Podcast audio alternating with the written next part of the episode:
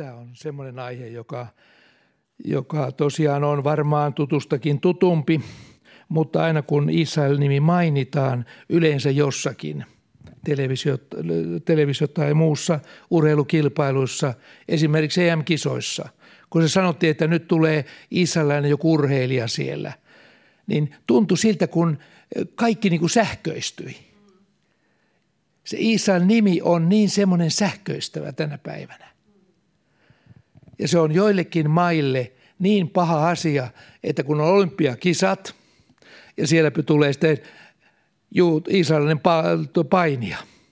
Ja sitten pitäisi tulla arabipainia rinnalle. Tiedättekö, miten siinä on usein käynyt? Se Israelin voittaa 1-0 tekemättä mitään liikettä. Ei ne halua painia sen juutalaisen kanssa. Näin on käynyt. Katsokaa, se on niin kuuma pala tänä päivänä Israel. Mutta ei se ole ihme, koska se on semmoinen Jumalan yksi väkevämpiä merkkejä hänen olemassaolostaan, että on, meillä on Israelin kansa, kaikki ne hyvine ja huonone puolineen. Ja siinä mielessä niin sitten kun tätä maailmaa hallitsee sieluvihollinen demoneineen ja enkeleineen ja kaikkineen, niin ei ole ihme, että se sähköistyy heti, kun Israelista puhutaan. Että kuka ihme täällä uskaltaa Israelista puhua tässä maassa, jossa minä hallitsen, ajattelee sieluvihollinen saatana, Jumalan vastustaja. Kuka uskaltaa? Sehän pitää tuhota. Ajaa YKsta pois, niin kuin ne yrittää koko ajan ajaa. Arabit ja kaikki muut. Ja kuitenkin ne voivat saman Abrahamin lapsia. Sama tausta siellä, mutta niin on mennyt tässä vuosisatoja tuhansien aikana vinoon tämä koko ajattelu. Mutta mä nyt selitän taas joltakin tietyltä näkökunnalta tätä asiaa, niin, niin ymmärrätte ehkä vähän paremmin sen, että näin täytyy olla ja se vaan pahenee tämä tilanne, mitä koskee Israelia.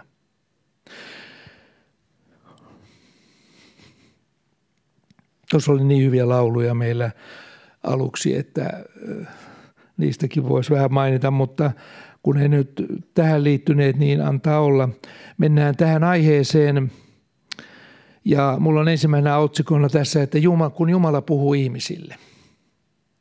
Moni on kysynyt multa, että miten on niiden ihmisten kanssa, jotka ovat syntyneet ennen Jeesuksen syntymää, eläneet täällä jossakin viidakossa – Suomessa ja muualla, jotka koskaan kuulleet Jumalasta mitään. Että miten niiden pelastuksen suhteen oikein on. Ja ylipäätänsä pakanoiden ja muiden suhteen, että, että voiko ne koskaan pelastuakaan. Mutta Jumala on järjestänyt tämän asian sillä tavalla. Me emme tiedä, kuka näistä sitten perillä on kerran, mutta Jumala on järjestänyt tämän näin, että hän puhuu ihmisille – ja sitten ihmiset tekee valinnan monella eri tavalla, vaikkei Jeesuksesta voi puhua, kun ei edes tunneta koko miestä. Mutta vanhan testamentin aikana oli paljon miljoonia ihmisiä ympäri maailmaa, joille on mahdollista tietää Israelin Jumalasta mitään. Ja koska Jumala puhui vain Israelin kansan kautta tiettyjä tarkoitusperiä varten, niin oli siellä joku systeemi, jonka mukaan Jumala tulee heidätkin huomioimaan viimeisellä tuomiolla – ja yksi on semmoinen asia, että Jumala on laittanut oman tunnon jokaisen ihmisen sydämeen. Ei eläimillä omaa tuntoa ole. Kyllä koira vähän ilmeillään näyttää joskus aina tunteitaan, mutta, mutta oma tunto, joka näyttää, että mikä on oikein tai väärin, niin ei, ei eläimet semmoista tunne. Senhän takia meille koulussakin oli, meillä oli erikseen eläinoppi. Sitten oli erikseen ihmisoppi nykyisin se vähän niin kuin on se rajaviiva hämärtynyt, että, että tuota, kaikin puolin koitetaan hämärtää sitä. Että jossakin vaiheessa oli semmoisia eläimiä, että niistä ei tiennyt, että oliko ne ihmisiä vai eläimiä. Jopa uskovaiset, ihan korkeasti oppineet professoritasolla. Ne koittaa tunkea tähän kromangoa ja homo sapiensia siitähän joo, että ne teki kaiken näistä kivityökaluja ja muita ja siitä ja saa nähdä milloin se Jumala puhua sitten elämän hengen sitten Aadami, että missä vaiheessa niistä tuli ihmisiä yksi, kaksi, jolloin voisi lakikin toimia jotenkin, mutta Se on heidän ongelmansa. Mulle tässä ei ole mitään ongelmaa. On olemassa ihmisoppi ja eläinoppi. Ne on kaksi eri asiaa. Eläimille ei ole mitään pelastusta ja sitten ihmisille on. Eihän meidän lakikaan sano, no kyllähän tietysti koira, eläinsuojelulaki, ei koiralaki, vaan eläinsuojelulaki jotain sanoilee, kuinka meidän täytyy eläimistä huolehtia. Niitä me voimme hoitaa, mutta, mutta ei niitä kyllä vankilaa voi tuomita, eikä mihinkään taposta mihinkään elinkautiseen. on siinä semmoinen, sen verran on tolokkua tässä koko hommassa, että me ihan olla eläimiä. Vaikka tosiaan koko professorikunta sanoo, provaani puoli sanoo, että me ollaan eläimiä. Mutta ei niihin lakia, ei, lakia ei kuitenkaan voi soveltaa eläimiin sama kuin ihmisiin noin periaatteessa. Mutta oma tunto on se, ja Paavali sanoi roomalaiskirjeessä, että lain teot ovat kirjoitetut heidän sydämiinsä, kun heidän oma tuntonsa myötä todistaa ja heidän ajatuksensa keskenään syyttävät tai myös puolustavat heitä. Sinä päivänä, huomatkaa sinä päivänä, mikä semmoinen päivä on, jona Jumala on tuomitseva ihmiskunnan salaisuudet Kristuksen Jeesuksen minun evankeliumini mukaan. Että kaikilla ihmisillä on oma tunto, joka sitten saattaa vähän tukkeutua ja paatua ja sillä, mutta kyllä he alkuunsa tietävät. No tämä on yksi asia. Toinen asia, millä tavalla, on kolme asiaa, millä tavalla Jumala puhuu ihmisille – jos ei oma tunto oikein sano ja elää hyvin elämää, että sekään ei kolkuttele paljon, paljon mitään, niin sitten on luonnon kautta. Nimittäin kun katsomme tuota ympäröivää luontoa, niin monet, monet ihmiset ovat tulleet uskoon sen kautta. Ihan tänäkin aikana – katsovat ihan pienestä suurimpaan eläinkuntaa, kasvikuntaa, kaikkea tätä, miten kaikki toimii niin säännöllisesti ja säännön mukaan niin niiden, niiden aivoihin ei mahdu semmoinen asia, että tämä aluksi ei ollut yhtään mitään. Oli tyhjää vaan. Ja sitten yksi, kaksi olikin jo, alkoi tullakin jotakin molekyylejä. Siitä vaan sitä alkoi. Siis on ihmisiä, joille ei mahdu tällainen ajattelu ollenkaan. Niin heillä täytyy olla silloin joku toinen tie.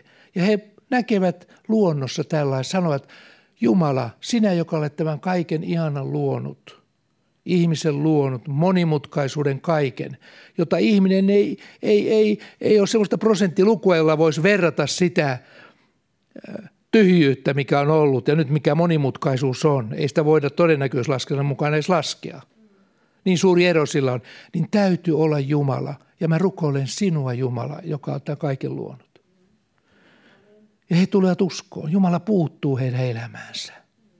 Tämä on yksi voimakas tapa. Ja kolmas on historia. Että Jumala on sekä oman elämää, kun katsotaan, katsotaan sitten, kun sitä on vähän kateltavaa. Eihän sitä pienestä tuommoinen alta kymmenvuotias paljon voi katella, mutta, mutta sitten kun on kymmeniä vuosia elänyt, niin voi katsoa omaa elämäänsä, mitä Jumala on siellä tehnyt ja sitten kansojen elämää jos katsoo vähän historiaa. Että siellä täytyy olla joku, joka on johtanut näitä asioita.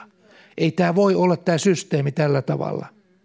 Ja sekin puhuu. Siis on nämä kolme asiaa, joiden kautta Jumala on voinut puhua ihmisille.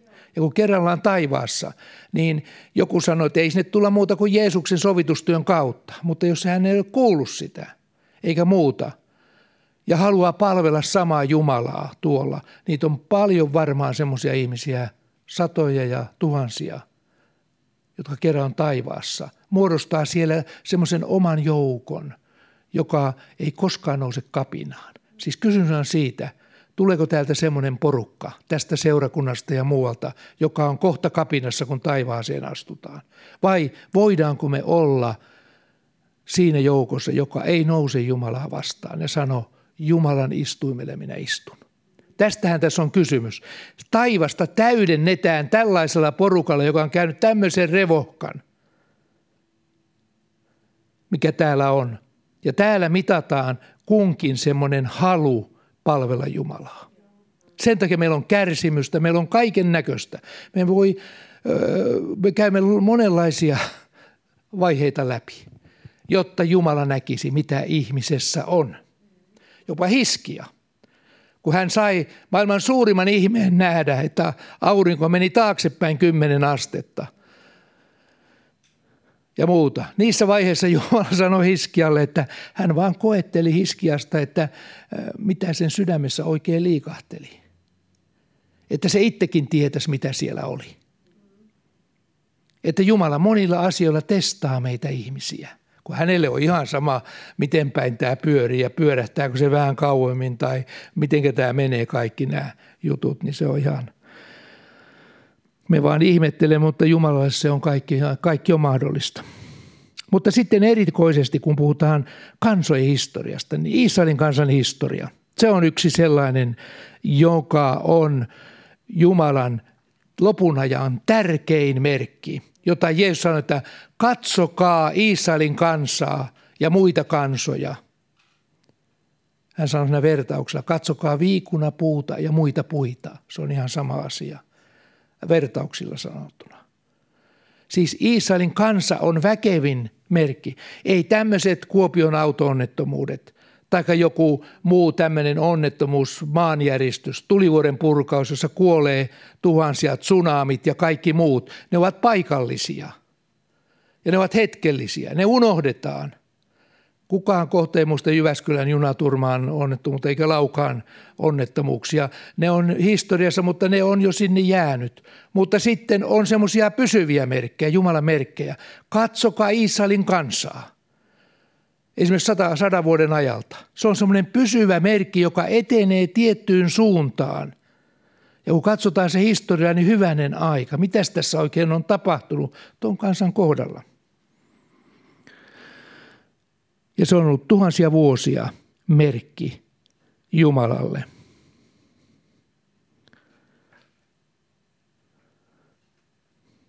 Tänä päivänä esimerkiksi Israelin kansa, siellä on valtava maahanmuuttopaluu myöskin käynnissä. Ei niin suuri kuin 90-luvulla, mutta joka vuosi tuhansia menee sinne. Aatelkaa. Ranskasta, Venäjältä ja muualta tuhansia. Muuttaa sinne suoraan suden suuhun, niin kuin sanotaan. Maahan, joka ympäröivät kansanot sanoneet, että ne tuhoaa se heti, eittää mereen sen. Ei Suomen tulisi ikinä, jos tässä Ruotsi ja Venäjä ja Viro ja kaikki muut nämä ympäröt maat sanoisivat, että ei ole muuta kuin hetki, kun heitetään ne tuohon toho Suomenlahteen koko porukka. Me tuhotaan se. Saman kokoinen maa. Isä tosi on vain 6 prosenttia meidän pinta-alasta. 6 prosenttia nykyinen ilman sitä PA-aluetta, sitä länsirantaa. Se on 6 prosenttia pinta-alaltaan meidän pinta-alasta – Siis tuntuu ihan käsittämättömältä ja kuitenkin siinä on valtava, maailman suurin historiallinen keskittymä. Ja siihen on Jumala satsannut vuosituhansia paljon. Siellä on hengenen valo tullut sinne. Jumalan poika tullut tuolle pienelle pläntille. Joku tarkoitus sillä on tuolla Israelin kansalla. Missään muualla maassa ei ole tällaista tapahtunut. Jeesus puhuu aikain merkeistä Matteuksen evankeliumissa myöskin ja sanoo tällä tavalla jossakin yhteydessä Matteus 16.3. Te sanotte, tänään tulee raju ilma, sillä taivas ruskottaa ja on synkkä. Ja jatkaa, taivaan muodon te osaatte arvioida, mutta aikain merkkejä ette osaa. Ja Israelin kansa on se tärkein ajanmerkki tänä päivänä. Siis se on pysyvä ja se on loppuun asti pysyvä. Maanjäristykset ei ole pysyviä. Ne on tulee ja menee ja ne rauhoittuu ja sillä tavalla. Mutta Israelin kansa on pysyvä merkki, jota tulee seurata.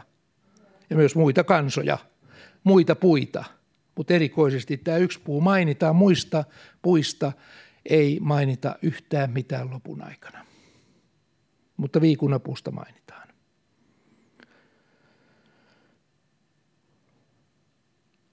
Kaikella tällä, mitä me näemme tässä näin, on ihan oikeutettua kysyä, niin on alku ja loppu. Siis yleensä asioilla on alku ja loppu, ihmiselämällä on alku ja loppu ja opiskelulla on alku ja sitten se loppuu ja sitten tehdään töitä ja siinäkin tulee sitten loppu ja kaikki alkaa ja kaikki kuolee. Täällä ei ole niin mitään tässä elämässä semmoista pysyvää. Ja myöskin, eihän, eihän tässä ole mitään järkeä, jos Jumala kerta kaiken tämän on luonut. Ja niin kuin hän on luonut, ei jos vaan, kun Jumala on kaiken tämän luonut. Ja sitten yksi, kaksi tähän hänen, joka on hyvyys, rakkaus ja kaikin puolin hän on sellainen – jollaiseksi hän haluaa meidänkin muuttuvan jossakin vaiheessa, niin sitten siihen hänen luomansa systeemin tulee pahuus. Niin ei kai hän nyt ikuisesti kattele sitä pahuutta. Taivaassa se kerran tuli Luciferin kautta, kunnes sinussa havaittiin vääryys. Ja eräänä päivänä, kun se, se meni niin pitkälle, että hän sanoi, että minä nousen Jumalan valtaistuimelle ja sanon olevan Jumala – niin ei, ei Jumala enää kestänyt sellaista ää, tuota nousukasta siellä, vaikka oli kaiken johtaja. Hänestä seuraava. Ei se käynyt päinsä. Hän teki syntiä tässä, ylpistyi, teki syntiä ja hänet syöstiin pois oman porukkansa kanssa sieltä. Ja nyt ne on maan päällä häiriköimässä. Jumala perusti tämän maan tähän näin, laittoi tänne ihmisen.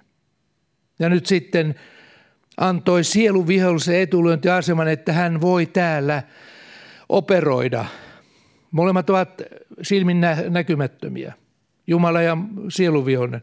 Mutta sieluvihollisella on etulyöntiasema, kun hän on tämän maailman ruhtinas tällä hetkellä. Ja sen tähden ne, jotka pelastuu, me joudumme menemään aikamoisen prässin läpi, koska tätä hallitsee toinen henki kuin mikä uskovissa on, kun ne tulee uskoon. Maailman lapset elää tämän hengen mukaan.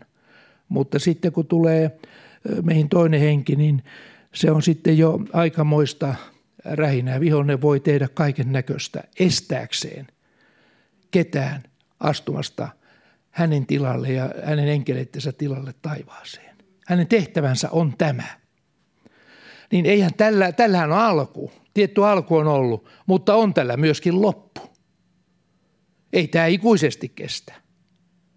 Että se vaan jatkuu ja jatkuu. Että eihän tässä ole mitään järkeä, että Jumala tämmöisen ja kattelee itse tosi tuskaisena monta kertaa vihollisen touhuja ja kaikkea sitä raakuutta. Ja lopulta, jos ajatellaan, että hän katteli alkuvaiheessa, kun Aadamin luomisen jälkeen, niin puolitoista tuhatta vuotta maapalloa ja se oli vihollisen vallassa, niin täällä oli satoja miljoonia ihmisiä tilastojen mukaan. Se on helposti laskettavissa niin tiedätkö mitä tapahtui? Raamattu sanoo, se tuli täyteen väkivaltaa. Niin hän tajusi, että tässä ei ole päätä eikä häntää ja lopulta oli kahdeksan ihmistä, jotka hän halusi pelastaa. Oli siellä vanhuskaita muutamia, mutta niistä ei paljon puhuta. Oli Eenok ja tällaisia muutamia. Mutta ei hän katsellut kauaa sitä, vaan hän tuhosi koko ihmiskunnan. Sadat miljoonat ihmiset tuhoutui veden paisumuksessa. Kahdeksan pelastui. Täällä kenes raamatussa löydätte hyvin komeen kuvan siitä, kun siinä on Amorella vierekkäin ja sitten on Noan arkki vierekkäin. Ne on samankokoisia. Amorella, joka tänä päivänä nyt keväällä uudistettiin. Se seilaa Turun ja Tukholman väliä. Se on hieno laiva kuulemma. Kun mä soitin sille myyntipäällikölle, sanoin, että saako käyttää tätä kuvaa tässä Genesis raamatussa, kartastossa. Sanoin, että okei, kyllä se käy. Se on muuten hyvä mainos siitä, Amorellasta. Niin, niin tällä kahdeksan ihmistä pelastui eläinkunta. Ei Jumala katselu kauaa. Jos tämä saa jatkua vaan loputtomiin ja vihollinen hallitsee tätä, tämä on täynnä väkivaltaa. Ja sitten vähän myöhemmin tuli sitten tuli sitten niin muutama, meni vajaa sata tuhat vuotta, niin oli Sodoman tapaus. Niin sielläkin oli jo, se oli vain paikallinen juttu. Niin sielläkin se synti, mikä siellä oli, se huusi Jumalan puoleen ja piti enkelille käydä katsomasta, pitääkö se paikkansa, mitä sieltä nousee, kauhean huuto Sodomasta. Ja me tiedämme, mitä syntiä siellä harjoitettiin – se oli homouden keskus. Se oli viisi kaupunkia siinä. Ja nämä tuhoutui siinä ja kuullut meri lainehtii nyt siinä päällä. Se oli siinä eteläosassa. Jumala tuhosi ne. Ja taas antoi nyt sitten sen jälkeen ei ole enää tällaista tuhoa tullut, eikä koko maailman tuhoa. Mutta pahuus jatkaa edelleen, vaikka Jeesus ja Jumalan poikakin kävi täällä. Siinä tapahtui pieni semmoinen positiivinen liikehdintä siinä, kun evankeliumi lähti liikkeelle. Tänne tuli vastavoima sielun viholliselle. Siihen saakka ei ollut kuin Israelin kansa vaan vastavoima. Nyt on sitten myöskin Israelin kansan lisäksi uskovat. Ovat vastavoimana siinä. Mutta ei tätä kauaa Jumala kattele. Tämä menee koko ajan vaan pahempaan suuntaan. Koska muutetaan ajat, lait ja kaikki. Se, mikä ennen oli ei hyväksyttävää, nyt se hyväksytään. Ja niin edelleen että tälle tulee loppu. Siis se on raamatussa sanottu, mistä mä nyt luen tämän. Paavali sanoi sen, olikohan tämä Areopaakilla, Atenassa, lähetysmatkallaan. Sillä hän on säätänyt päivän, jona hän on tuomitseva maanpiirin vanhuskaudessa sen miehen kautta, jonka hän on siihen määrännyt. Ja hän on antanut kaikille siitä vakuuden herättämällä hänet kuolleista. Siis hän on säätänyt päivän, Jumala, jolloin hän tuomitsee koko ihmiskunnan ma- kertaheitolla. Ja sen tähden on niin paljon ateisteja, se lisääntyy ja tämmöinen henki lisääntyy, koska kukaan, ihmiset tekee niin paljon pahaa lopulta, että he eivät ikinä halua, että niitä käsiteltäisiin, niitä pahuuden asioita. Ei Hitler halua koskaan tulla viimeiselle tuomiolle – eikä Stalin eikä muut. Ei ne kestä sitä pahuuden määrää, mikä heidän niskaansa on tullut. Mutta heidät tuodaan sinne. Ei he, vaikka ne kuinka rimpulis vasta, ne tuodaan sinne. Ja koko maailman kaikkeus tietää, mitä he ovat tehneet. Ja joka ikinen ihminen tuona viimeisenä päivänä tietää, kun on vanhuskas tuomari tuomitsemassa. Ja siitä ei voi valittaa. Siitä laitetaan joko tyrmään tai sitten taivaaseen menee, menee porukat, mutta siitä ei voi valittaa. Hän on vanhuskas tuomari. Hän tietää sen ja pitää sen oikeuden päättää, miten ihmisille käy, koska hän kerää taivaaseen ihmisiä, porukkaa, joka on sitten halkiikuisuuden sinne. Ei sinne oteta sitten enää välistä vetoja kadotuksesta, jos joku on riittävästi siellä. En usko, eikä raamattu sille mitään tukea. Ja mitä se meille kuuluu? Se on Jumalan asia, jos sieltä sitten joku välillä otetaan, otetaan pois. Mutta se ei, se ei ole taas meidän asia, eikä se kuulu evankeliumiin. Jeesus tuli tänne vain sitä varten, että hän tuli pelastamaan meidät kadotuksesta – niin on Jumala maailmaa rakastunut, rakastunut ettei, rakastanut, ettei yksikään, joka hänen uskoo, hukkuisi, vaan hänellä olisi kaikki elää. Tätä varten hän lähetti poikansa. Mutta kaikilla on alku ja kaikilla on loppu. Alussa on Jumala tämän maan, mitä me katselemme ja jonka kautta moni tulee uskoon tämän ihmeellisyyden, mutta sitten kun tulee se loppu ja viimeinen tuomio, niin eihän hyvänä aika tätä meidän uudessa ruumiissa, niin ei, ei tämä ole häppöinen asua. Siis tässä on niin paljon ikään kuin mennyt pieleen synnin takia, kaiken muun takia. Tämä on täynnä muistoja kaikesta pahuudesta, joko pahuuden muistoja, patsaita ja jokaista kaikkea tällaista. Niin ei tätä siellä säilytä, vaan sanotaan, että luodaan uusi taivas ja uusi maa, jossa vanhuskaus asuu. Se on ihan toinen juttu kokonaan ja, ja siihen loppuu tämä koko ihmiskunnan historia. Ja tämä on kuuden vuoden, seitsemän tuhannen vuoden pätkä. Ei tämä aikuinen. Se on aika lyhyt aika. 6000 vuotta on kulunut. Tuhat vuotta jäljellä. Ja sitten tulee viimeinen tuomio. Kyllä on hiljasta porukka. Mutta älkää, älkää olko murheellisia, kun me kerran Jeesuksen uskomme. Niin kyllä, kyllä meille hyvin käy. Ja tämä vaan saakoon innostaa meitä edempi. Mutta sitten mennään Israelin kansaan. joka tässä on aiheena. Ja mä vielä ole sanonut sitä, mikä mut ikään kuin laukas, minkälainen ilmestys yhdestä ainoasta kolmesta sanasta tuli, että miksi tästä pitää puhua. Mä otan kohta se esille. Historia Jumala päätti valita kansan. 2000 vuotta mentiin ilman kansaa Aadamista. Sitten 2000 vuotta ennen Jeesusta valittiin kolme kantaisää. Abraham ensimmäinen, ja sitten Iisakki ja sitten Jaakoppi.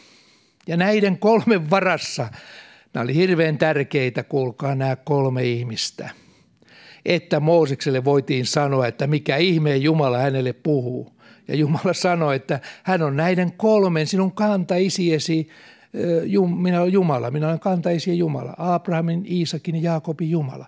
Ei ollut mitään, jos hän on sanova, että mä oon Adonai tai mitä liian olisi sanonutkaan minkä nimeä hyvänsä.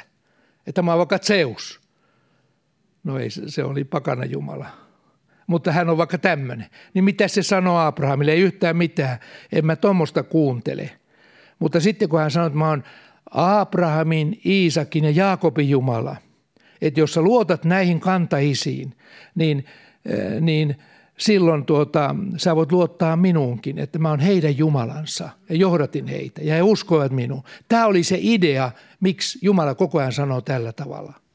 Ja miksi piti olla kolme kantaisa, ei se Abraham liittänyt. Piti olla useampi todistaja, että ollaan vakuuttuneita siitä, että se ääni, mikä tuolta kuuluu, että se on sama Jumalan ääni, koska ihmispää kuulee kaiken näköisiä. Se on kuin mandoliini. Se on niin semmoinen, että se kuulee mitä hyvänsä. Ja jos oikein, oikein on musikaalinen ja huippunero, niin siellä ollaan jo sitten ihan siinä äärirajoilla, ollaanko, ollaanko täällä, täällä normaalien ihmisen kirjoissa vai eikö olla. Se on, se on niin, niin ihmisen pää ei tarvitse kestää sitä. Mutta jos tämmöisiä ääniä rupeaa kuulumaan, niin täytyy tietää, että mistä nämä äänet on ja kukas näiden takana on, koska vihollinenkin puhuu. Siis oli kysymys kolmesta kantaisästä. David sanoi tällä tavalla – psalmi 139.16. Sinun silmäsi näkivät minut idussani. Minun päiväni olivat määrätyt ja kirjoitetut kaikki sinun kirjaasi ennen kuin ainutkaan niistä oli tullut. Siis kohdussa ollessa jo oli päätetty hänen sinä hetkenä, kun hänestä tuli, tuli ihminen, ihmisalkio ja sitä kautta – alkoi kehittyä ihminen, niin siellä Jumala oli jo nähnyt hänet idussa, mitä tuosta tulee tuosta Daavidista. Jostakin syystä. Älkää kysykö, että mistä se Jumala tiesi sen. En mä sitä tiedä, mutta hän vaan tietää, koska hän on kaikki valtias. Hän tietää kaiken. Siis ajatellaan, että hän sata miljardia ihmistä viimeisellä tuomiolla tuomitsee kerta heitolla, sanoo räväyttää kaikille sen, mitä hän on tehnyt miten se voi olla mahdollista, että hän on niin paljon kirjaa, muistaa kaikkea muu, niin eh, älkää kysykö, miten se on mahdollista. Koska Jumalalle on kaikki mahdollista, niin hän tietää meidän idussa jo, mitä me ollaan. Hosea 90 sanoo sitten näistä kolmesta kantaisästä, jotka oli aivan tärkeitä. Jos näitä kolmea kantaisää ei olisi ollut, ei olisi ollut Israelin kansaa. Minkä ympärille se rupesi kietoutuun ja samaa Jumalaa palvelee.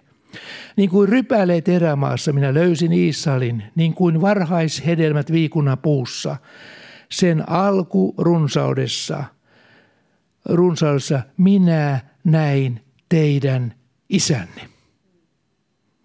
Minä näin teidät isänne. Hosea oli profeetta. Hän Jumala näki siellä alkuidussa jo tämän näiden kolmen isän luonteen, että heistä voi tulla tällainen pari ketju, joka palvelee minua.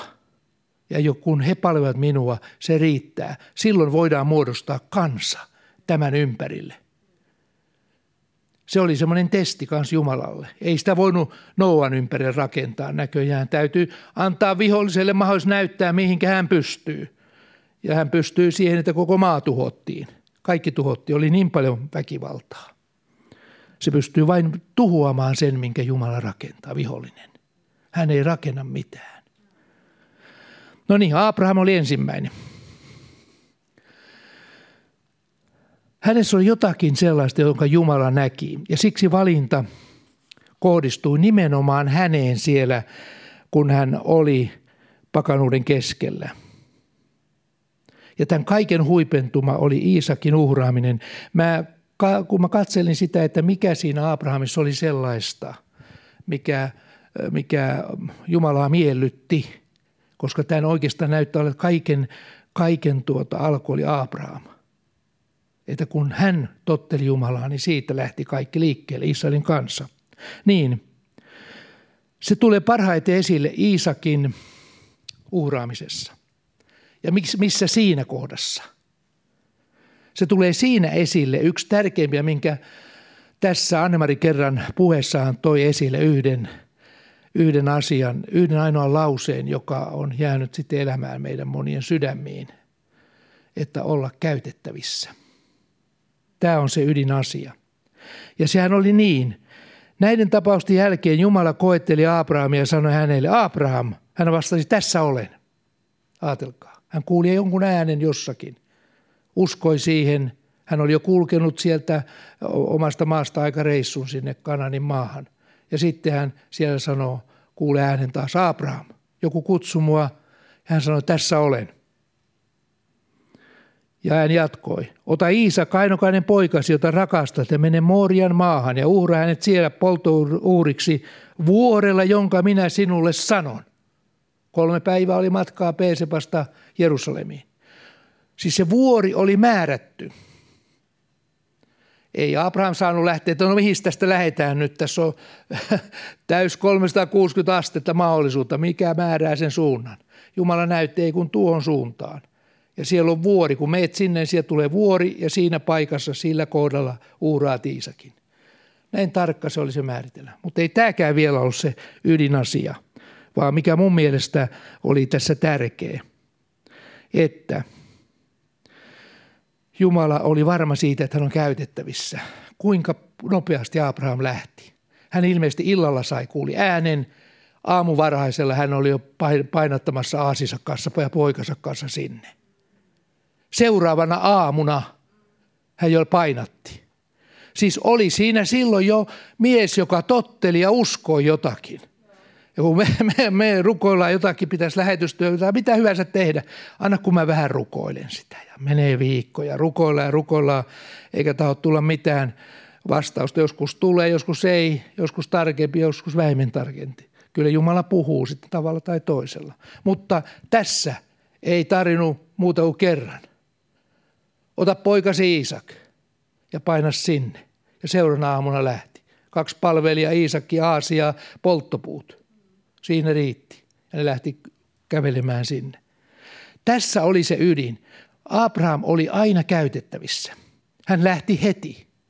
Ei kysely mitään, miksi, mihinkä nyt tänne mennään. Uhraamaan mentiin, mutta ei olisi mitään mitä uhrata. Ainakaan ulkonaisesti. Yhden päivän varoitusajalla.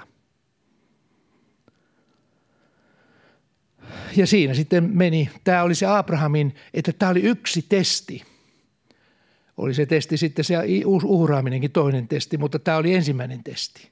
Nopealla varoitusajalla lähdettiin menemään. Ponkki kertoi kerran semmoisen esimerkin, on sen kertonut jonkun kerran täällä.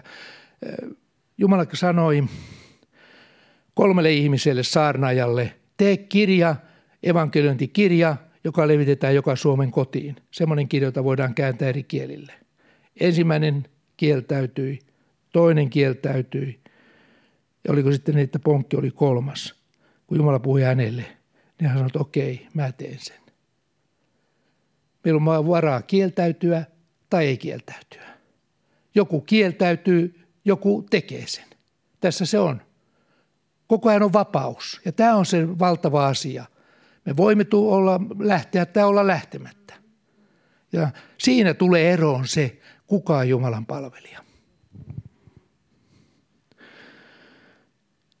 Sitten siellä Abraham kuuli Jumalan sanat jossakin vaiheessa, kun oli tässä monenlaista tapahtunut. Ja ihan alussakin sanoi sen tämän asian. 1 Moos 13.15. Sillä kaiken maan, jonka näet, minä annan sinulle ja sinun jälkeläisille ikuisiksi ajoiksi. Hän oli jo Kananin maassa, katseli sitä. ympäriinsä. Ja Jumala sanoi, että kierrä tätä maata pitkin ja poikin. Ja Abraham kiersi, uhrasi ja hengen maailmassa valloitti tuon maan Jumalalle ikuisesti omaisuudeksi itselleen ja lapsille ja lasten lapsilleen. Mutta kaikki nämä kolme kantaisia sanotaan, he olivat muukalaisina siinä maassa. Se ei ollut alun pitäen heidän omansa, mutta Jumala lupasi sen sitten kun aika tuli. Ja sitten sanottiin vielä, kuinka iso se maa on. Sinä päivänä Herra teki Abrahamin kanssa liiton sanoen, sinun jälkeläiselle minä annan tämän maan Egyptin virrasta aina suuren virtaan, Eufrat-virtaan saakka. Se oli siis moni teistä, niin mäkin tähän saakka niin kauan kunnes tämä kirja ilmestyi, niin en mä tiennyt miten suuri se maa on ja miten se on, mutta tuossa on se kartta. Siinä on, on tässä värikartta. Tuosta näette sen, mitä Jumala lupasi Abrahamille. Hän lupasi Egyptin virtaan täällä etelässä, täällä tämän vihreän osan allapuolella ja tuolla pohjoisella on Eufrat. Ja se tapahtui Salomon, osittain Daavidin ja lopulta Salomon aikana. Tämän Jumala lupasi.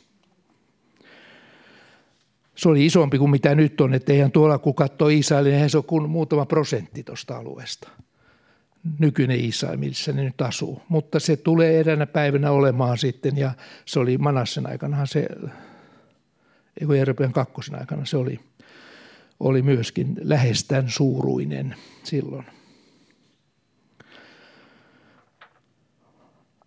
Sitten hänelle syntyi poika, Iisak. Ja hänelle annettiin sama lupaus. Minä olen sinun kanssasi ja sinun, sinua siunaan. 1 Mooses 26 kolmesta eteenpäin. Sinu, sille sinulle ja sinun jälkeläiselle minä annan kaiken tämän maan. Ja pidän valan, jonka minä olen vannonut sinun isällesi Abrahamille. Siis tämä on valalla vannottu. Ja Iisakille toistettiin tämä asia. Ja sitten Iisakille syntyi Jaakob. Siis kolmas ketju tässä isien ketjussa. Ja nyt alkoi Jumalan suunnitelma oikein hahmottua kun Isakille syntyi Jaakob ja Esau. Tästä alkaa sitten se, voisiko sanoa, tämä varsinainen rytinä sitten hengen maailmassa, että tämä ei ollut enää sitten, sitten tämmöistä vaan peduinikulttuuria siellä vaan vaelleltu jossakin, äh, ei omassa maassa, vaan Jaakob oli se, josta sitten alkaa Israelin kansa syntyä. Se oli ihme, ja se alkoi hahmottua siinä heti tuon, tuon Jaakobin kahden pojan syntymän jälkeen. Ja siinä kerrotaan näin. Herra sanoi Rebekalle, siis näiden kahden pojan, Jaakobin vaimolle, eli näille kahde, taikka tuolle, niin Rebekalle joo, sanoi näin tällä tavalla. Herra sanoi hänelle, kaksi kansaa on sinun kohdussa. Nyt tulee se, minkä mä sain ikään kuin yksi, kaksi huomasi, hyvänä aika. Täältä johtuu tämä juttu, mitä tänä päivänä me katselemme. Näistä sanoista, mitä mä nyt luen teille. Ja Herra sanoi hänelle, kaksi kansaa on sinun kohdussasi, kun se huomasi, että ne sysäs toisiaan. Ja oli hyvin huolissa, että miten se tapahtuu hänen kohdussaan. Siis ne olivat jo siellä ihan idussaan – Jumala oli jo määrännyt, että siitä tulee kaksi kansaa. Ihan heti välittömästi. Kaksi heimoa erkane sinun ruumistasi.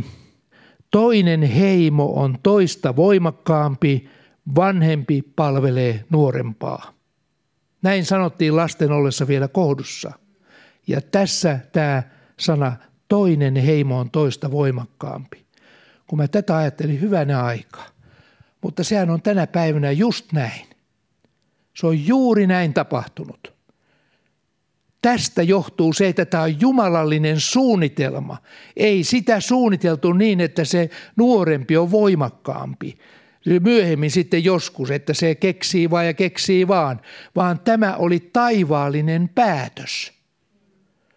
Että nuorempi on voimakkaampi kuin se vanhempi, joka tulee ensin.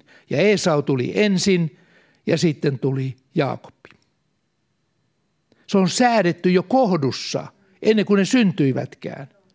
Paavali sanoi roomalaiskirjeessä näin, ja ennen kuin kaksoset olivat syntyneetkään, ja ennen kuin olivat tehneet mitään, hyvää tai pahaa, niin että Jumalan valinnan mukainen aivoitus pysyisi, ei tekojen tähden, vaan kutsujan tähden. Siis Jumalan tähden. Jumala tämän päätti. Sanottiin hänelle, vanhempi on palveleva nuorempaa. Siis tässä on, on nyt semmoinen tilanne, että vaikka meillä tehdään YK ja muissa kaikissa päätöksiä, että tämä menee näin ja erikoisesti tasa-arvokärki edellä mennään vähän joka ikisessä asiassa,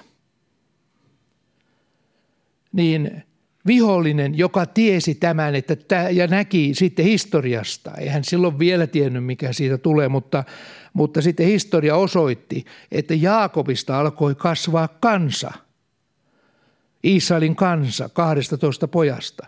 Kyllä Esaullekin tuli 12 heimoruhtinasta, mutta ei niistä kasvanut sellaista kansaa. Mutta Jumalan säätämys oli, että Jaakobin kansa, ne heimo, heimoruhtinaat Jaakobilla, ne ovat vahvempia kuin Esaun heimoruhtinaat. Ja nyt joku sanoo, miten se näin on. Että ne pitäisi tasapäistää. Tasa-arvolaki sanoo, että kaikki on tasapäisiä – ei se näin ole, koska se sanottiin ylhäältä. Tässä tullaan juuri tähän, kuka täällä määrää maailman kaikkeudessa, Jumalako vai saatana tasa-arvoinen. Se on hyvä asia tasa-arvo. Mä en ollenkaan kiele sitä monessa asiassa, se on ihan ok. Mutta kun mennään näin Jumalan valintoihin, niin silloin on tilanne ihan erilainen. Jumala on se, joka päättää. Ja nyt tullaan siihen, että tämä on ydin tämän päivän Israelin ja Arabien väliseen konfliktiin, koska se päätettiin kohdussa. Tästä se johtuu. Jaakob on voimakkaampi Esauta, eli Esau edustaa kaikkineen heimoineen, tuli siihen sitten muitakin Abrahamin jälkeläisiä, mutta Esa edustaa heimoineen sitä arabi yhteisöjä, satojen miljoonien yhteisö, joka on Egyptiä, Irania, Irakia, Libanonia, Syyriä, kaikkia, joita siellä on siinä ympärillä, satoja miljoonia, niin se edustaa sitä joukkoa. Sen sanoo historiakin osoittaa sen ja raamattu. Tämä oli Jumalan valinta äitinsä kohdusta asti, eli tätä valintaa ei voi muuttaa enää, ja se nähdään tänä päivänä. Israel on selvästi vahvempi arabeja, mutta se on vahvempi kaikkia muitakin kansakuntia, USAtakin vahvempi, siis henkisesti. Ei ole maailmassa toista kansakunta, joka on niin vahva henkisesti kuin Israel. Seitsemän miljoonaa ihmistä taistelee olemassaolostaan koko maailmaa vastaan, YKta vastaan. Kaikista se pistetään pois. Aina kun se nimi mainitaan, tulee jännitystila –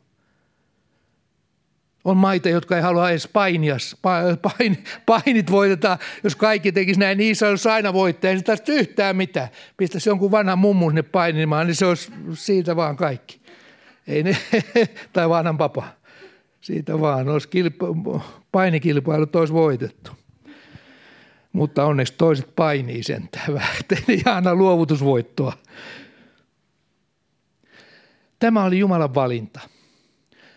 Tätä Jumalan kohdussa tapahtuvaa valintaa yrittää saatana estää aborttilainsäädännöllä tappamalla lapset kohtuun, aivan kuten Herodes yritti tappaa Jeesuksen Betlehemissä. Tämä on siis syvyydestä lähetetty koko aborttiajatus. Ajatelkaa, jos nämä kaksi, Eesa ja Jaakob, olisi tapettu kohtuun. Ja siellä oli Jumalan säätämys, että, että tuota, toinen näistä tulee kansakunnat ja niin. Siis tämä koko aborttisysteemi, se on syvyydestä keksitty ja masinoitu. Ja tasa-arvon nimistä kärki edellestä viedään eteenpäin. Kaiken maailman syitä. Ja nykyisin voi olla rahakysymyskin, että haluaa aborttia ja niin edelleen. Kymmenet miljoonat on kokeneet tällaisen. Ei se ole naisten, se saa aina anteeksi, ei se se kysymys ole, mutta tällä tavalla voitaisiin, saatana voisi tuhota koko Jumalan suunnitelman. Ajatelkaa, jos Maria olisi abortoitu. Jeesus olisi tulossa. Tai Johannes Kastaja näiti. Tai monen muun pyhä näiti olisi abortoitu. Sitähän vihollinen yritti. Ja lainsäädännöllä yrittää. Ja Betlehemissä Herodes yritti tappaa poikalapset, mutta ei onnistunut Jeesuksen kohdalla. Ja tässä on se Jumalan säätämästä, se on ylivertainen kaikkiin muihin kansoihin nähden. Raamattu sanoo, 2 Samuel 7.23. Ja missä on maan päällä toista kansaa, sinun vertaistasi. Isa, missä on toista kansaa sinun kansasi Israelin vertaista, jota Jumala itse on käynyt lunastamaan kansaksensa, tehdäkseen sen nimen kuuluisaksi ja tehdäkseen teille sinun maallesi suuria peljettäviä tekoja kansasi edessä, jonka sinä lunastit itsesi Egyptistä pakanain ja heidän jumaliensa vallasta. Maan päällä ei ole toista valtakuntaa, sinun kansasi Israelin vertaista. Ja tämä on tänä päivänäkin totta. Ja ei tarvitse ottaa nyt, kun puhuttiin tuosta, että Jumala puhuu ihmisille historian kautta. Niin täytyy olla kyllä aikamoinen moinen lukko ihmisen päässä. Kyllä se laskea voi ja muistaa paljon ja kaikkea muuta, mutta se tulkitsee kaikki ihan omalla tavallaan. Jos ei se näe Israelin kansan historia, sanotaan sadan vuoden ajalta. Ei tarvitse mennä pisemmälle. Kyllä siellä sitten löytyy, löytyy sitten ihan sieltä Abrahamista lähtien silloin, kun se syntyi siellä Egyptissä isän kanssa, niin kyllähän Jumala johdatti sitä monella tapaa siellä. Se on ihan, ihan selvä asia, se on ihan oma juttusa, mutta mennään nyt tähän ihan viimeiseen satavuoteen. Niin tässäkin me näemme jo, mitä, miten Jumala on tehnyt ja millekään muulle kansalle ei ole tehnyt tällaista. Israelin ennalleen asettaminen. Israel oli ainoa paikka, kaikki ne muistoineen, mihinkä se saattoi mennä. Ja kansanyhteisö yritti Ugandaan pistää sitä tai jotain muuta maata, antaa ison alueen. Mutta Israel päätti ei. Se ei ole heidän maansa, vaan tämä on luvattu kolmelle kantaisälle. Tämä on heidän maansa. Ja jos Jumala kuulkaa on sanonut, että tämä on sen maa, niin kuin, niin kuin näette nyt, ei mikään mahti voi, se on niin kuin tarrautunut takiainen tuohon maahan. Ei mikään mahti voi sitä sieltä saada pois – Tietysti jos se ydinaseilla tuhotaan maan tasalle, mutta sitä Jumala ei salli. Jumala pitää huolen siitä, saattepa nähdä, vaikka se joutuu koville. Niin Iisa on aina ollut, siis Joosuan ajoista lähtien, kun kansa tuli siihen maahan ja sai luvaksen, luvan ottaa Jumalan käskystä sen maan haltuunsa, siitä asti 1500 ennen Kristusta lähtien tähän päivään asti siinä maassa on aina ollut juutalainen asutus. Välillä hyvin heikko, mutta se ei ole koskaan puhdistettu juutalaisuudesta, vaikka sillä on paljon muita ollut. Ja se on ollut hyvin, eh, sitten kun Jeesuksen syntymän jälkeen sieltä ajettiin pois ja tuli, tuli sitten tämä diaspora – niin siellä aina oli jossakin kolkassa oli juutalaisia. Siis se, no, mutta se on ollut hyvin pieni jäännös, joka siellä oli, joka oli hyvin vähäpätöinen eikä merkitystä. Sata vuotta sitten Mark Twain, sellainen historia kertoo amerikkalaista kuuluista kirjailijasta, mäkin olen lukenut hänen kirjojaan, lastenkirjoja, niin hän kävi siellä 1870-luvulla, sanotaan näin. Hän meni, sanoi, että ole sen surkeampaa maata maailmassa kuin on Israel. Se on ihan, ihan tosi surkea, surkeuksien surkeus. Ei yhtään puuta. Kaikki on kivikkoa. Kaikki on vaan ihan siellä täällä jotain pedueni kyliä ja tuommoisia. Minkä takia? Se oli Turkin vallan alla. Turkki sanoi, että pisti semmoisen veron, että jos yksikin kataja on jossakin, niin kuule sulle tulee kovat verot. Ei auttanut muuta kuin kaikki puut pistää matalaksi. No sehän tuli ihan autioksi. Ja se oli 150 vuotta sitten. Sitten kun Jumala puhuu tämmöisiä sitten Hesekielin kautta, että sehän on ihana maa, maa ja se on missähän se täällä mullakin on sitten, niin sehän on ihan semmoinen, että se maito ja mettä vaan aikanaan valui, mutta sitten se Turkki pisti sen matalaksi ja sitten se taas nousi nyt sitten sadan vuoden aikana. Se on noussut niin, että se on ihana maa. Kastelu toimii. Ylivertainen kastelu kaikkiin muihin maihin nähden. Saadaan merivedestä vettä sillä tavalla, että se soveltuu sinne ja kaikki on niin tehokkaasti hoidettu. Eli sitä tietoutta viedään muualle. Ja niin edelleen. Maa kukoistaa profettojen mukaisesti, niin kuin ne monessa kohtaa sanoo. Sitten ei maa itsenäistyi, 48. 1948. 70 vuotta sitten tasan. Se alkoi kukoistaa kohta syntymänsä jälkeen. Ja minkä takia? Se kukoisti sen takia, että Jeesus saattoi puhua – vertauksessaan. Katsokaa viikunapuuta ja kaikkia muita puita, mutta erikoisesti viikunapuuta. Muut puit, muista ei hän ei puhu mitään. Se on Israelin vertauskuva monilla, monissa eri tilanteissa viikunapuu. Katsokaa sitä, seuratkaa sitä. Ja mitä se, miksi hän käski seurata sitä? Koska Jeesuksen toinen tulemus on lähellä. Se tapahtuu silloin, kun tuo kansa nousee. Silloin lehdet ja puu ja me katselemme sitä hyvänä aikaa. 6 prosenttia Suomen maatila, maapinta-alasta, 7 miljoonaa ihmistä, juutalaista, ja se kukoistaa niin, että se on niin kuin semmoinen ihan, niin kuin, ihan eri, erilainen kuin muuten. Ilmasto on siellä hyvä kaikin puolin.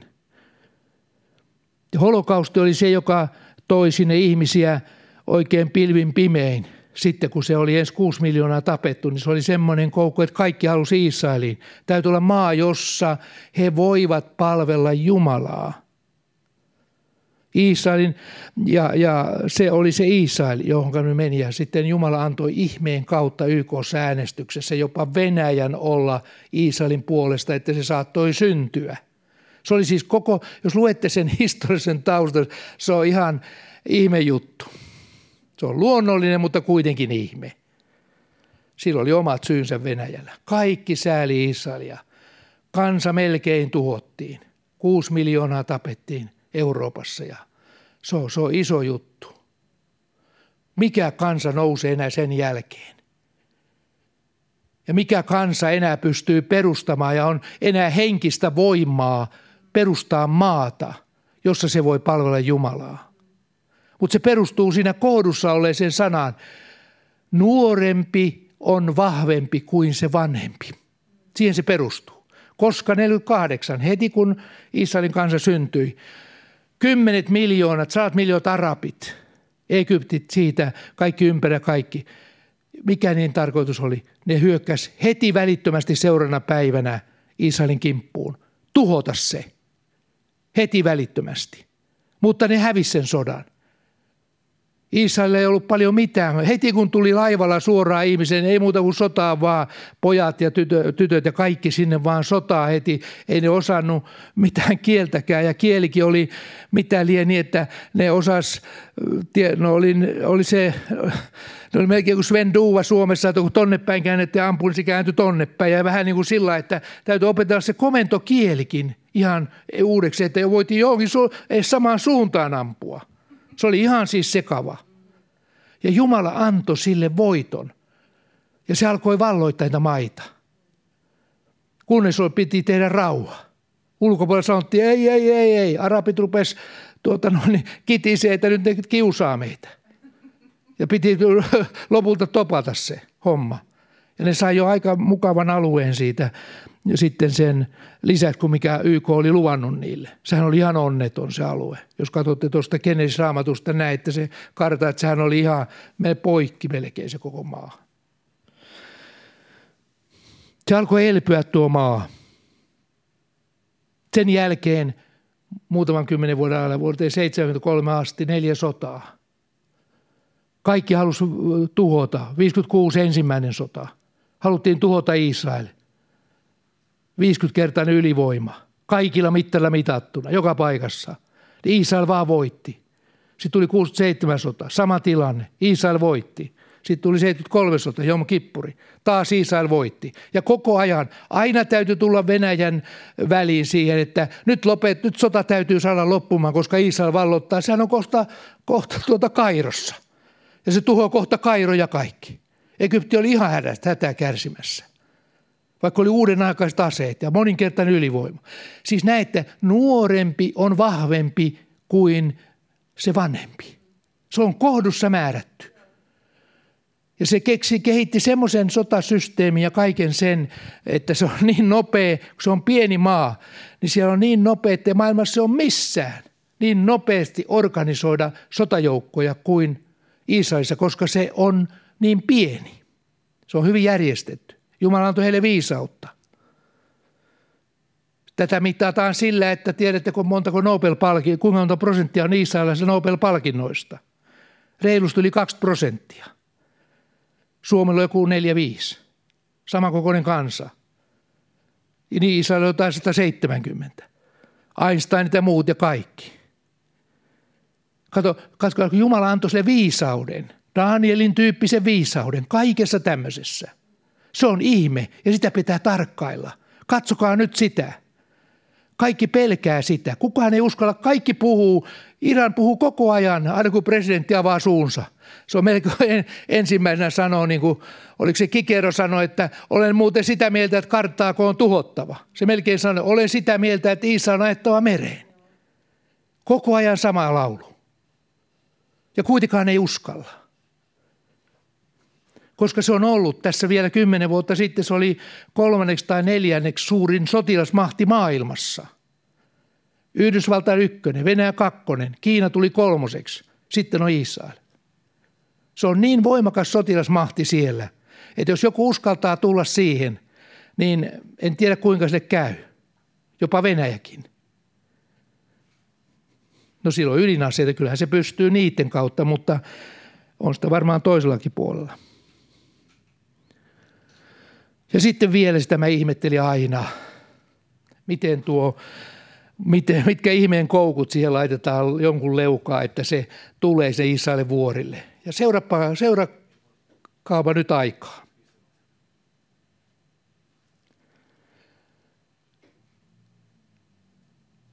Venäjä on Syyriassa. Se on just siellä, missä sen pitää ollakin. Ja kaikki muut. Ja mä oon ihan sekaisin. Nyt on löydetty öljy- ja kaasuvarat Israelin mannerla ja alustasta siitä. Ja niitä on niin paljon, että koko Israel saisi sata vuotta niistä kaiken energiansa. Ja lisää vaan löytyy. Löytyy öljyä maasta ja kaikkialta. Mä aina ihmettelin, että on se nyt merkillinen paikka, kun ympäröissä aramipaissa. Siellä on joka paikassa, ei ole semmoista maata, jos se on öljyä ja muuta. Ja yksi maa mokoma siinä on keskellä, Jumalan siunaama maa, jossa ei ole yhtään öljyä. Ei ripaustakaan. Ja kuitenkin Sodoman aikana niin ne kuninkaat uppos niihin öljylähteisiin, pikilähteisiin. Niin missä, mihinkä ihmeeseen se on karannut se öljy? No sieltä ei ole vielä löydetty. Kyllä on löydetty sitten, nyt myöhemmin on lukenut, että siellä on löydetty valtavan lähteet liuskekivissä oleva öljy, jota Amerikkakin on pystynyt kehittämään ja tuottaa sitä. Ja Israel on valtavat lähteet siellä. Kyllä siellä näyttääkin olevan sitä, mutta se on säästetty lopun ajan koukkua varten. Joku vetää sinne toiset maat, koska se on niin rikas. Tänä päivänä Kiina ostaa sotilastietoutta, viimeistä sotilastietoutta. Venäjä on kiinnostunut siitä ja kaikki muut maat, jopa Suomikin, vaikka vähän mutkitellen, aina riippuen hallituksesta mennään, kierrätetään sitä vähän. Mutta kyllä ne Suomeen tulee ja valkuperä Israel. Tämä on se tilanne. Se on nyt niin pop, voisiko sanoa tekniikan alalla, että maailmassa ei ole toista maata, joka olisi niin kehittynyt kuin mitä on Israelin maa. Ja koko ajan menee eteenpäin. Koko ajan tekevä uusia teknillisiä kehityksiä siellä. Ja toiset ostaa niitä pieni maa kuin mikä. Tässä nähdään, että kun Jumala siunaa ja on päättänyt, että se on maan napa ja siellä kaikki pyöri sen ympärillä. Tämä, tämä on siis ihme ja kaikille se vielä oma kieli. kieli, joka oli kuollut. Yksi, kaksi nostetaan sadassa vuodessa, että se on täysin puhuttu kieli. Siis ei, maailmassa ei tunneta tämän tyyppistä maan nousua kuin on Israel. Niin eikö se ole jo normaali järjen mukaan, niin kyllä sitä nyt vähän täytyy ihmetellä. Ja sitten kun EU, Euroopan mestaruuskisoissa, kun Israel mainitaan, tulee sähköä ilmaa. Jotakin tässä on. Jotakin tässä on semmoista erikoista. Niin tätä vaan sanon, että Israel on merkki, lopuna merkki. Kun näette sen lehvistön ja viheriöivän ja puun lehtiä viheriö, siitä tiedätte, että Jeesuksen tulo on lähellä. Kesä on lähellä ja siinä edellä puhuttiin Jeesuksen tulosta, kun hän tulee pilviin enkelin kanssa niin edelleen. Se on lähellä. Eli me elämme nyt lopun aikaa. En mä tätä tämän paremmin voi enää sanoa. Mulle tämä on kyllä ihan selvä asia, mutta, mutta tuota, toivottavasti tämä nyt jollakin tavalla avasi teille Israelin kansan ymmärstä, että se on todella Jumalan merkki tälle maailmalle. Ja tulee enempi olemaan. Seuratkaapa sitä. Ja rukoillaan vielä tässä. Isä, mä kiitän tästä sanasta ja kiitän siitä, että ollaan saatu tässä olla sun väkevän sanan äärellä ja edelleen saadaan olla. Kiitos siitä, että me saamme siunata Israelia. Vaikka me kaikkia ymmärrä, ei sekään ole mikään, mikään sellainen ihanen maa ihmisien kannalta. Ihmis, ihmiset eivät ole mitään enkeleitä, eikä sinne päinkään. Mutta sinä olet Abrahamin, Iisakin ja Jaakobin tähden ja suunnitelmiesi tähden ja lähettämällä poikasi sinne, sinä olet merkannut tuon maan omaisuuskansaksesi ja sinä annoit sen kautta meille sanan, raamatun ja profeetat, jotka ovat kertoneet meille, mitä tulee lopun aikana tapahtumaan ja mikä tämän koko suunnitelman tarkoitus on. Kiitos tästä kansasta, kiitos profetoista, kiitos Jumalan sanasta, että avaat sitä meille yhä enempi lopun aikana. Jeesuksen nimessä.